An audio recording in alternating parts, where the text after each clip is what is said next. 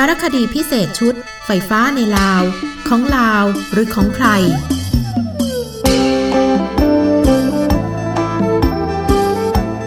ตอน โลกยังมีที่ทางให้โรงไฟฟ้าถ่านหินหรือไม่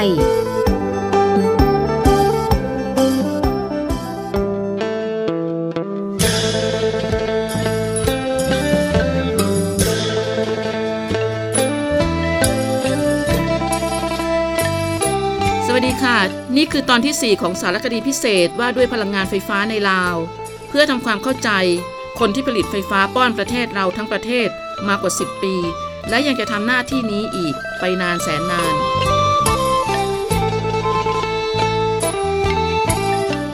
ผลสำเร็จของการปฏิบัติเรียกงานพลังงานโบเฮได้สร้างพื้นฐานอันสำคัญให้เกการสุกโยและหันจากเศรษฐกิจธรรมชาติ ไปสู่เศรษฐกิจผลิตสินค้าสร้างเวียเหตุการทำและแก้ไขความทุกข์ยากนั่นคือท่านสอนชัยศรีทันดร รัฐมนตรีว่าการกระทรวงแผนและการลงทุนของลาว กล่าวชื่นชมในการประชุมใหญ่กระทรวงพลังงานและเหมืองแร่ที่ทำหน้าที่หลักในการผลิตไฟฟ้าลาวส่งออกพลังงานไฟฟ้า 3 ใน 4 ของที่ผลิตได้เพื่อขายให้ต่างประเทศ และประเทศซื้อรายใหญ่ที่สุด และเกือบจะทั้งหมด คือไทย พลังงานไฟฟ้าที่ลาวส่งออกมาก่อนหน้าเกือบ 20 ปี เป็นพลังงานเขื่อนลาวมีเขื่อนผลิตไฟฟ้าทั้งน้อยใหญ่เกือบร้อยเขื่อน และมีแผนการจะสร้างเพิ่มอีก 44 เขื่อนทำให้ลาวเป็นประเทศที่มีเขื่อนผลิตไฟฟ้ามากที่สุดในภูมิภาคนี้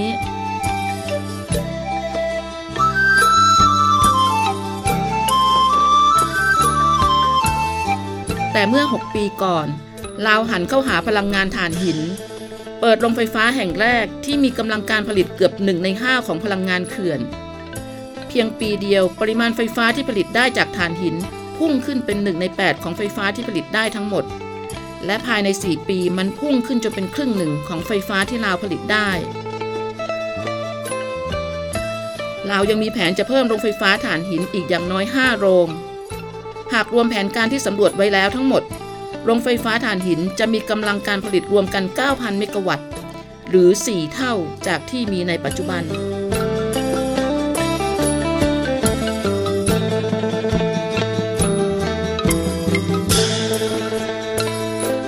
นั่นเป็นเรื่องที่น่ากังวล เพราะถ่านหินเป็นพลังงานที่สร้างมลภาวะหนักหน่วง นานาประเทศต่างพยายามหลีกเลี่ยงพลังงานสกปรก ดังนั้นตอนนี้เราจะคุยกันว่าเอาเข้าจริงแล้ว ถ่านหินจะมาเป็นพลังงานหลัก ให้ลาวผลิตไฟฟ้าส่งออก ได้อย่างที่ลาวหวังหรือไม่ Laos is planning to use coal production electricity plants to support electricity sales abroad. ถ้าดูแนวโน้มราคาถ่านหินในภูมิภาคมันเสียเปรียบทางการแข่งขันลงเรื่อยๆ เมื่อเทียบกับพลังงานทางเลือกอื่น เทียบกันทีละกิโลวัตต์ต่อชั่วโมงนี่ ราคาพลังงานแสงอาทิตย์ ต่ำกว่าถ่านหินมาก ระยะยาวราคาถ่านหินจะเพิ่มขึ้นเรื่อยๆเหมืองถ่านหินก็หาคนทำยาก หาแหล่งทุนยาก เพราะคนกังวลหนักถึงคาร์บอนไดออกไซด์ที่จะเพิ่มขึ้นในบรรยากาศถ่านหินจะไม่ใช่แหล่งพลังงานที่น่าดึงดูดอีกต่อไป over carbon emissions because it's not viewed as an attractive alternative anymore. นั่นคือคุณคอร์ตนี่ นักวิจัยด้านพลังงานน้ำและการพัฒนาที่ยั่งยืนจาก Stimson Center ที่เฝ้าดูการพัฒนาพลังงานในภูมิภาคนี้มาหลายปี เธอเชื่อว่าน่าจะไม่มีใครอยากลงทุนทำโรงไฟฟ้าถ่านหินแล้ว แต่มันก็กำลังจะมีโรงไฟฟ้าใหม่ 3 แห่งในลาว โดยกลุ่มทุนจากลาว จีน และสิงคโปร์กำลังการผลิตร่วมกันสูงถึง 3.5 กิกะวัตต์ หรือ 2 เท่าของโรงไฟฟ้าหงสา I do think that's going to affect the financing for coal. So, you know, if you look recently, there have been a slew ดิ of ฉันเชื่อว่ามันจะมีผลกระทบต่อการสนับสนุนเงินทุน แก่โรงไฟฟ้าถ่านหินในระยะยาว ที่ผ่านมาเริ่มมีการประกาศชัดเจนจากหลายแหล่ง ที่สำคัญก็คือจีน ที่ได้ประกาศแล้วว่าจะไม่สนับสนุนโครงการ พลังงานถ่านหินอีก อันนี้มันอาจจะไม่ได้หยุดโครงการถ่านหินทุกโครงการในอาเซียน แต่อาจมีผลเปลี่ยนแปลงบ้าง เพราะว่าที่ผ่านมาจีนเป็นผู้สนับสนุนโรงงานไฟฟ้าถ่านหิน หลายโรงในภูมิภาคนี้ โครงการที่ลาวกำลังจะพัฒนานี่ก็ระบุว่ามีจีนสนับสนุน ดังนั้น ถ้าจีนหยุดสนับสนุนจริง ๆ ก็หาใครมาสนับสนุนแทนยาก แต่จีนก็เป็นหนึ่งในกลุ่มที่ลงทุนในพลังงานถ่านหินในลาว นี่ยังไม่รวมอีก 2 โครงการในแขวงหัวพันที่เตรียมยื่นขอสัมปทาน ก็ระบุว่าจะลงทุนโดยจีนกำลังการผลิตเกือบพันเมกะวัตต์ถ่านหินเนี่ยมันไม่มีข้อได้เปรียบในการแข่งขัน โลกเขาไม่เอา พอโลกเขาไม่เอา คุณก็อาจจะถูกเขาขึ้นภาษีเขาบอยคอรดไอ้แหล่งทุนที่จะให้คุณก็คือถ้าจะปล่อยให้คู่กับเอ่อถ่านหินที่คนวิพากษ์วิจารณ์เขาต้องเอาดอกเบี้ยสูง คนฉลาดจะไปทำทำไมล่ะ กับธุรกิจที่จะมีอุปสรรค มีข้อเสียเปรียบเต็มไปหมด ส่วนนี้คือคุณวิทูลเพิ่มพงษาเจริญ เลขาธิการเครือข่ายพลังงานเพื่อนิเวศวิทยาแม่น้ำโขง ที่ติดตามการพัฒนาพลังงานในภูมิภาคนี้มากว่า 20 ปี โครงการโรงไฟฟ้าถ่านหินหลายโรงที่จะเกิดขึ้นในภาคใต้ของลาว มีเป้าหมายจะขายไฟให้กัมพูชา Many of the coal plants in southern Laos that have been proposed, which is where some of those coal reserves are. โครงการไฟฟ้าถ่านหินที่กำลังจะเกิดใหม่มุ่งเป้าจะขายไฟให้กับกัมพูชา มีแหล่งทุนคือจีน เมื่อสถานการณ์เปลี่ยนไปอย่างนี้คิดว่ายังไม่มีอะไรเรียกได้ว่าแน่นอน funded by China. So I think there's uncertainty now around those projects. โรงไฟฟ้าหงสา มีกลุ่มทุนไทย คือกลุ่มบ้านปูและราชบุรีโฮลดิ้งเป็นเจ้าของ มีธนาคารไทย7แห่ง สนับสนุนด้านการเงิน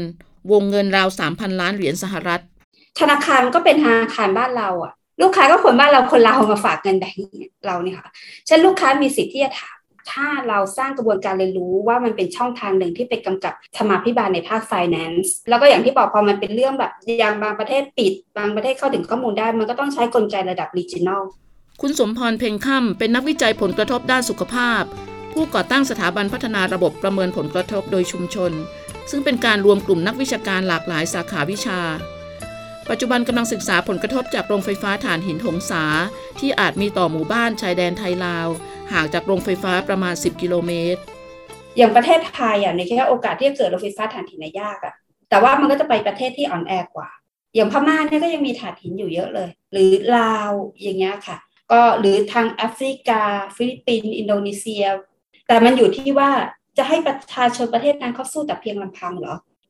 ฉันไอ้ประเทศที่แบบเนี้ยก็จะกลายเป็นเหยื่ออำนาจต่อรองก็น้อย เพราะว่าฉันก็ยังไม่มีอะไรเลย ฉันก็ยังอยากได้เงินในการที่จะพัฒนาประเทศ โน้ตฮาวฉันก็ยังน้อยอยู่ ฉันอำนาจการเมืองระหว่างประเทศเขาก็ยังน้อยอยู่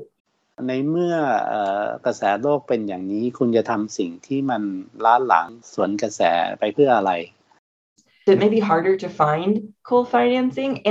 โรงงาน long ไฟฟ้า run, ถ่านหิน those จะหา higher แหล่ง costs ทุนได้ยากขึ้น associated with coal and then the แล้วระยะ continued ยาว dropping ถ่านหิน prices ก็ of จะมี solar ต้นทุน may สูง make a ขึ้น lot of ขณะที่ more ต้นทุนของพลังงานแสงอาทิตย์ จะลดลงเรื่อยๆ ดิฉันคิดว่าปัจจัยเหล่านี้จะทำให้โรงงานที่วางแผนไว้ชะงักอยู่แค่นั้น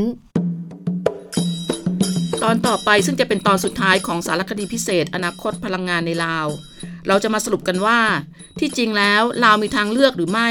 มีสิทธิ์เลือกแค่ไหนอย่างไร สารคดีชุดนี้เป็นส่วนหนึ่งของแม่โขง Data Journalism Fellowship ภายใต้การดำเนินการของ The Earth Journalism Network และ East West Center ร่วมสนับสนุนโดย Stimson Center พบกันตอนต่อไปพรุ่งนี้ที่จริงแล้ว ลาวมีทางเลือกหรือไม่ และมีสิทธิ์เลือกแค่ไหนอย่างไร วันนี้ สวัสดีค่ะ